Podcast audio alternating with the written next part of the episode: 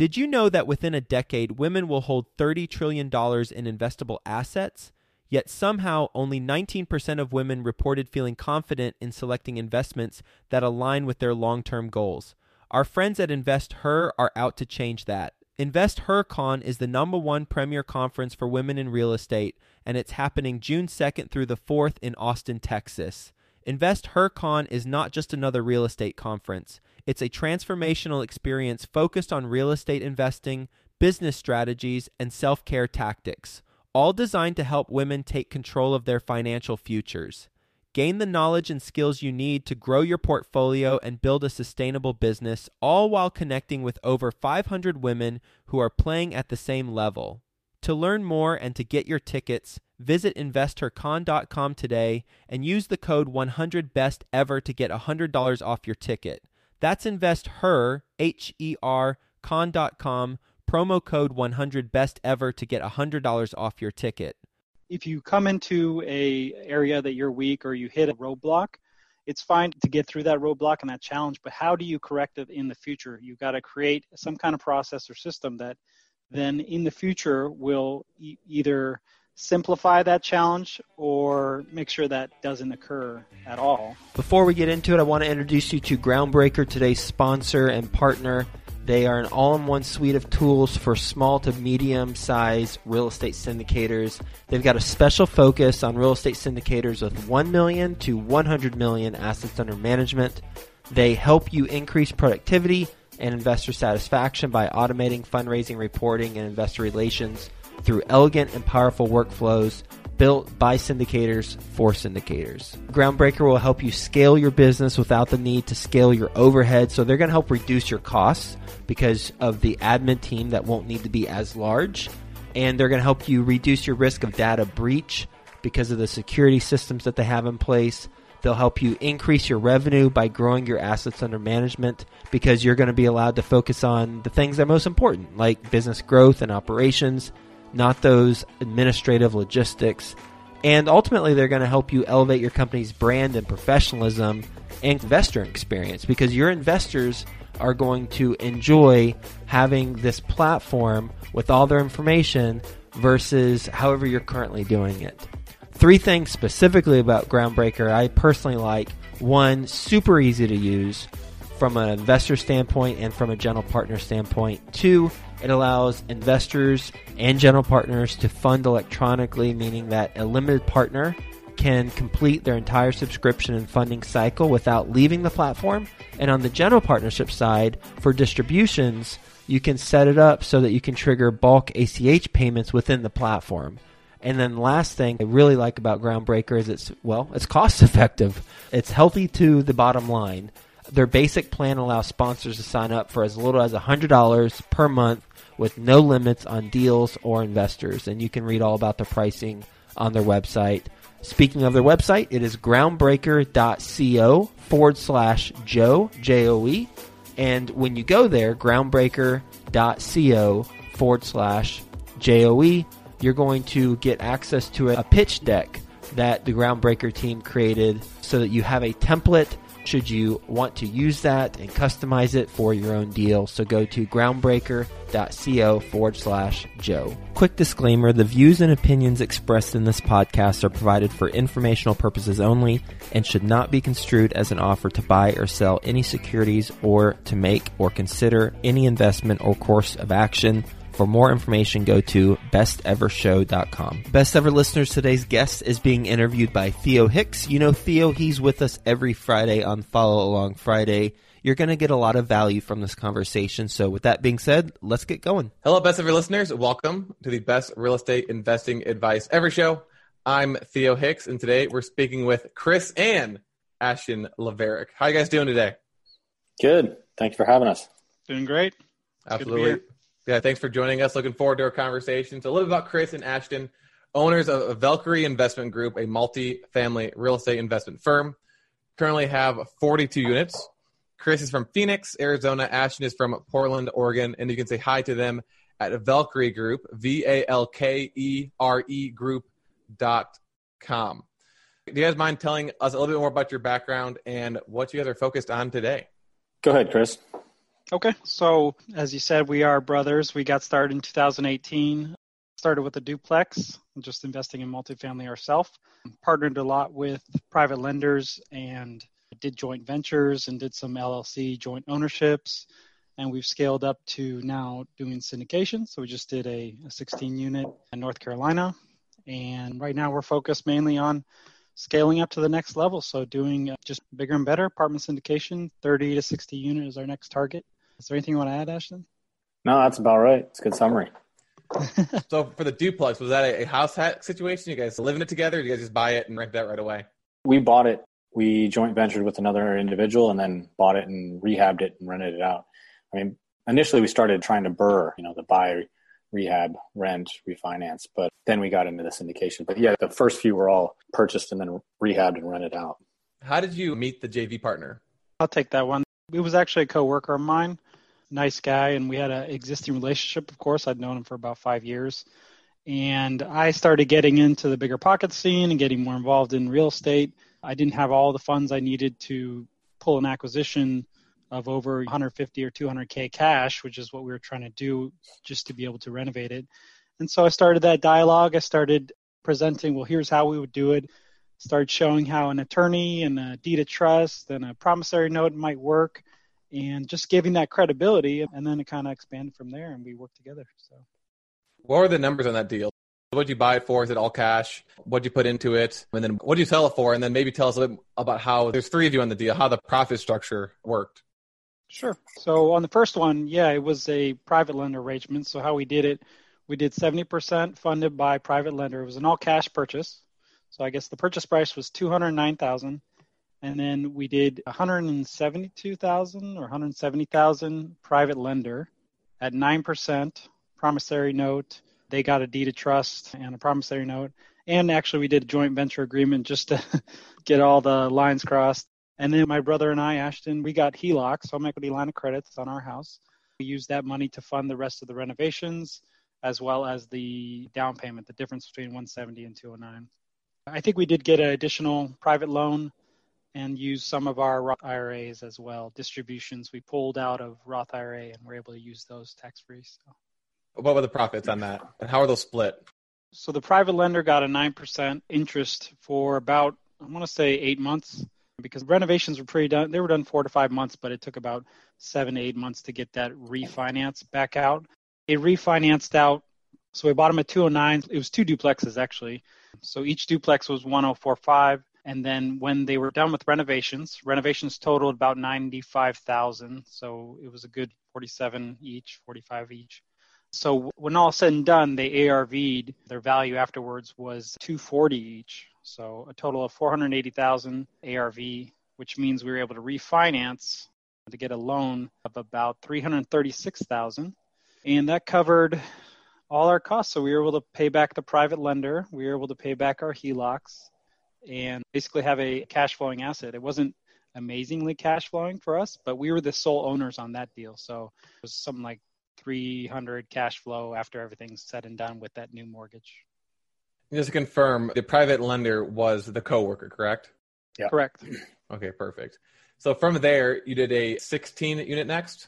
No, that was the biggest deal. 16 was the biggest deal. Then we did a couple duplexes, a fiveplex, a 13 unit, and then the 16. What was your first syndicated deal? It would be the 16 unit. That's officially syndicated. We partner with other people's money on every deal, actually, but the first official syndicated deal was the 16 unit. So let's talk about that deal. So we'll first focus on just the acquisition aspect of it, then we'll focus on the raising money. So kind of same questions. What did you buy it for? How did you find it? And then what was the business plan? So how we found it was we had been building up relations with commercial brokers in the area and he had actually brought us the 13 unit prior to that one, and we could close, and he brought us the 16 unit.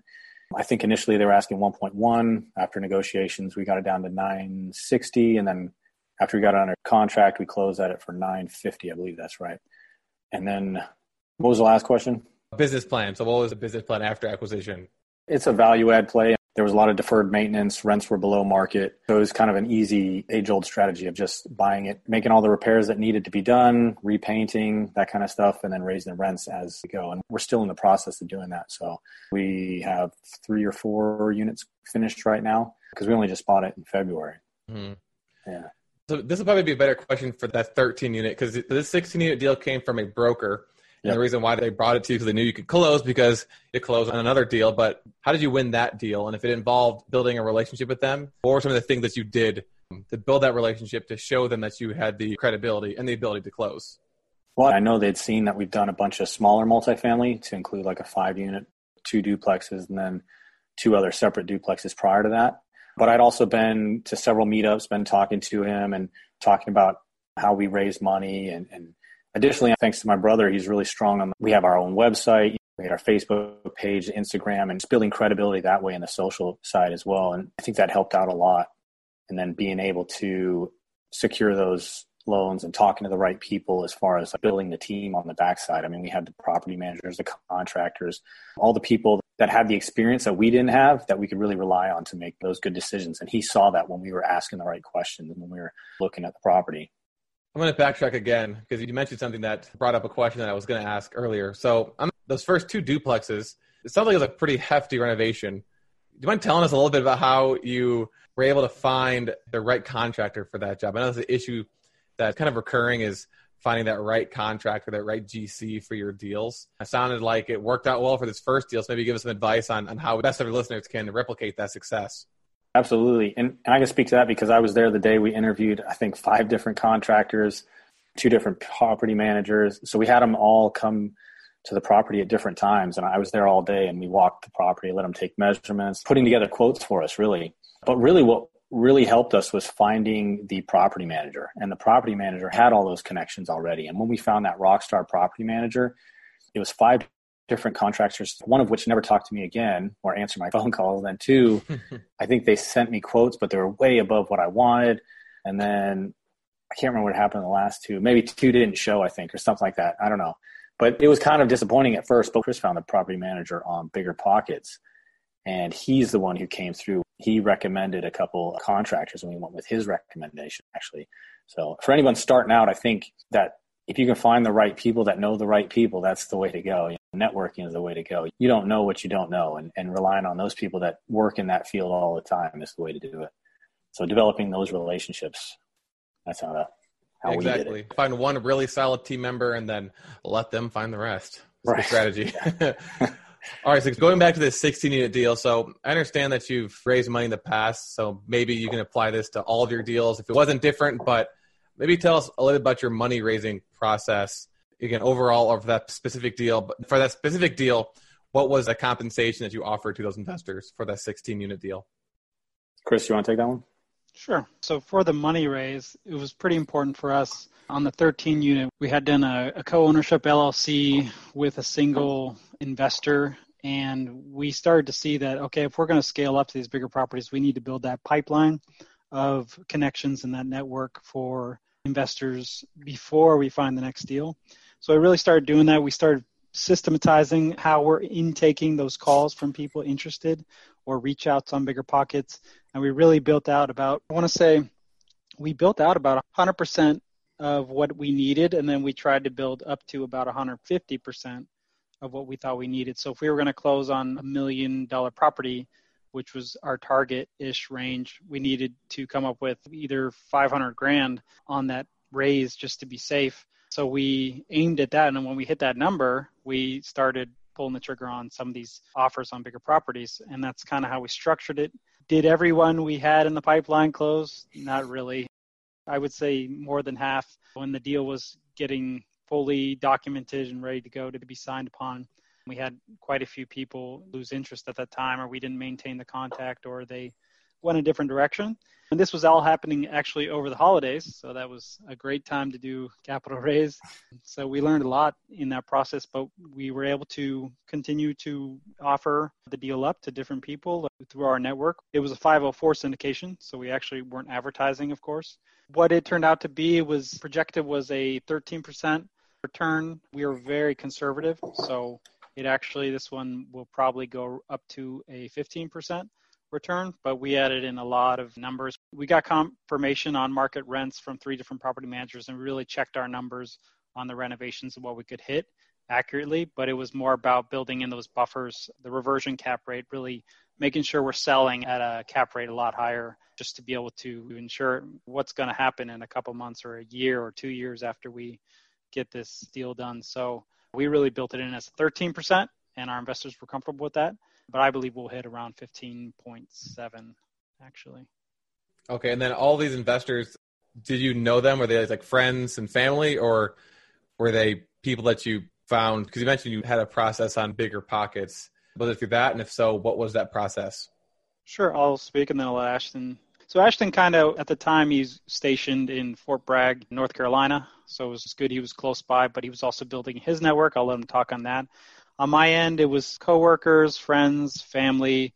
It was people I met at meetups. I go to three different meetups a month. I'm very active on Bigger Pockets, and I think there were about three to four different people from Bigger Pockets alone on this deal, and a total about 14 different investors. So that's kind of how we built that connection. And not all the friends and family that committed joined along, so we actually had to just keep going through meetups and Bigger Pockets and getting new connections, and as we were even doing the process. So, you want to speak to how you did it, Ashton? Yeah, I think something we're leaving out too is while we had only done so many of these smaller deals, and I'm sure there's a lot of guys that are going to listen to this and have done bigger ones. But when you walk into a room and you have the confidence to talk about what you're doing, people want to work with you. And we had done a lot, a lot of studying, a lot of looking at markets, a lot of Joe Fairless's book was a big guiding factor in that, of course. But that's what really built it up. So I know that my brother in the Phoenix market and then myself over in North Carolina, we'd been going to a bunch of meetups we'd given talks on how to BRRRR and how we're doing different things with real estate. And that really helped out a lot as far as credibility and then people wanting to work with us on this deal. But it was the same for me. It was friends and family, of course, and then coworkers. A lot of coworkers actually got involved, which is really cool to see. But yeah, networking. and then last question before the money question. I thought it was interesting because I know it's very important to confirm the market rates with your property management company, but you mentioned that you got it from three management companies, and I'm assuming you don't have three management companies working at the property. So, how did those conversations go? So, myself and one other partner actually, we just had them come over and walk the property with us to give us their opinion, what we could get for rents, and what we would have to do to get them up to those market rents. And we just set appointments with three different property management companies. And is that best practice? I don't know, but it really helped us out because we didn't know the market as well as they did. And we didn't want to just rely on one property management company. We wanted to see how they work, not only their opinion, but yeah, how they work, what management software they're using, how many contractors they're working with, how they turn a unit, that kind of stuff. So it was really important to us to talk to as many experts in that market as possible. No, I think that's a fantastic approach because I think most people will interview management companies, three management companies, let's say, and then pick the best one, but they do this before they have a deal. You guys had a deal and then you interviewed them, so you get a lot more information out of them to help you not only with that specific deal, but also to learn, hey, which one should I choose? I think it's a really good strategy. Alrighty, so what is your best real estate investing advice ever? For me, I like that quote no one is smarter than all of us. So I really think my best ever advice is to really get out and network with the people that are down in the business you want to get into and learn as much from them and then bring them in on your team. Try to build up that team of people you're going to work with. Yeah, and I agree with that. I think that you're only as strong as the people that you're surrounded with, and they'll not only elevate you, but they'll support you in your weaknesses. I would say uh, I'm in IT in my W 2 job as well on the side. So I do love the systems and the processes. And I think a big part of it is if you come into a area that you're weak or you hit a roadblock, it's fine to get through that roadblock and that challenge, but how do you correct it in the future? You've got to create some kind of process or system that then in the future will e- either simplify that challenge or make sure that doesn't occur at all. Then you'll be able to get through to whatever goal you're trying to achieve without hitting those same roadblocks every time. And I think it's a big part of it because a lot of people they just oh well I'll, I'll get to that next time and i won't worry about it. And then when it comes up again they're like ah dang it i wish i had corrected this from the last time. I forgot how i did it. So just creating those minor tweaks and those systems and processes are huge for investing in real estate so you don't keep repeating the same mistakes. Okay you guys ready for the best ever lightning round? Let's do it. Let's do it Okay, first, a quick word from our sponsor. Groundbreaker helps you increase productivity and investor satisfaction by automating fundraising, reporting, and investor relations through elegant and powerful workflows built by syndicators for syndicators. Go to groundbreaker.co forward slash Joe. That's groundbreaker.co forward slash Joe to get a free deal pitch deck template.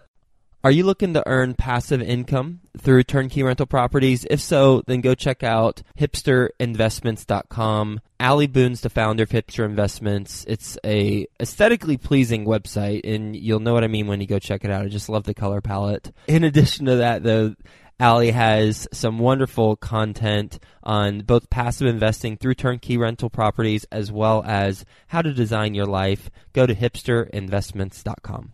Okay, what is the best ever book you've recently read? Vivid Vision. The one thing. If your business were to collapse today, what would you do next? Start over. Keep pushing. Pivot. Try something Yeah. new. Yeah. Failure's not an option. Perfect. I'm going to change this one up a little bit. So this is going to be either the best ever thing, or if you want to get bold, the worst ever thing in regards to working with your brother. you can't control them and the competitiveness. Yeah, the unpredictability. I like systems and I like that predictable and I like repeated consistency. And Ashton's fun because he keeps it, unpredictable. It keeps you on your toes. So you, some, some of the guys definitely complement each other very well. Exact opposites. Yeah. On the what is it? The disc profile. Yeah. Yeah. weird. Yeah. Okay, so what's the best ever way you guys like to give back? Right now, talking to new investors, we're still fairly new, but super motivated, and I, really like seeing other people get involved. And I'm finishing up 20 years in the military and talking to a lot of military members. If I could do it again, I would have started a lot sooner while I was in the military. So that's kind of where I focus a lot is giving back to or teaching other military members how they can get involved and start building up that extra stream of income. Yeah, I would agree on that. We give out a lot of content. I'm probably posting on Bigger Pockets five times a week, and even now I'm working with two investors on a duplex, just a side project, and just constantly teaching in that regard. We do like to do veteran charity projects. We're doing the Pat Tillman Run here in Phoenix, Arizona, so just doing a fundraiser for that. But yeah, we really like to spread the knowledge because both of us didn't have any idea about this kind of thing till two to three years ago, and we'd like to let everyone else know that this is an option, and stocks and 401ks are not the only way to go. Yeah. And then lastly, what is the best ever place to reach you? You can reach out via our website, but we're also on Facebook. We're also on Instagram and then Bigger Pockets. So if you just look up our names, Chris Levarek, L E V A R E K, on Bigger Pockets, or Ashton, same last name. Otherwise, our handle on Instagram, Facebook at Valkere Investment Group. So V A L K E R E Investment Group. And we're pretty active on those, and we're on LinkedIn as well. But the website probably is the best just to get an access to all that. So just go to the website, valkeregroup.com. All right, guys. Well, thanks for joining us today. I enjoyed this conversation a lot, and we learned a lot as well. Just to summarize some of the things we talked about. We talked about your first deal, two duplexes, a JV deal, was you two, and then a private lender who was a coworker of Chris's. And you guys bought the deal all cash to renovate it. The lender funded 70%, and then between a HELOC loan as well as your RA, you guys funded the rest. ARV allowed you to get a loan for 336000 which covered all the costs, paid back the lender, paid yourself back, and you have a cash flowing asset. Talked about your 16 unit, your first syndication. You got the deal through a broker who had done a deal with previously. And it was a value add deal. You're able to knock the purchase price down from 1.1 to 950K. Value add was deferred maintenance and below market rents, so bread and butter value add. And again, you mentioned that on the 13 unit deal, you were able to get on the broker side by the fact that you'd done a lot of smaller multifamily deals. You had the experience aspect, but you also talked to them a lot in person at meetup groups as well as the branding side of it. So your website and your social media presence all portrayed your ability to close on the deal. We talked about your process for finding contractors. So you set up appointments for five different contractors, and this is those duplexes, and had them come out, and that's how you were able to narrow down which contractor to use. But you also mentioned that you guys had a lot of success finding a property management company and then using them for all the connections that you needed thereafter, and you found them on bigger pockets. We talked about the money raising. So, on a 13 unit deal, you had one investor realizes you need more. So, you had a process to systemize a process to make sure that you were able to get 150% of the money you needed to close on the deal. And it was from coworkers, friends, family, and people at meetups. And I've done three interviews today, and every single person I've talked to today has had some massive success from meetup groups. So people get out there and go to meetup groups. There's a lot of opportunities out there. And he also mentioned that the fact that you'd done previous deals, and done a lot of research, your confidence in presenting the deal also was able to convince a lot of people to come on board and invest. And then lastly, we talked about your best ever advice, which was one all about the team. So no one is smarter than all of us, and you're only as strong as the people you surround yourself with. And so you talked about how you want to go out there, network with people who are doing what you want to do, and then bring them in onto your team. And then the other best ever advice was if you ever face some sort of issue or challenge, figure out a process to put in place so it just automatically doesn't happen again as opposed to just pushing it down the road and letting it potentially happen again. So again, thanks Chris and Ashton for joining us today. Best ever listeners as always. Thank you for listening. Have a best ever day and we will talk to you tomorrow.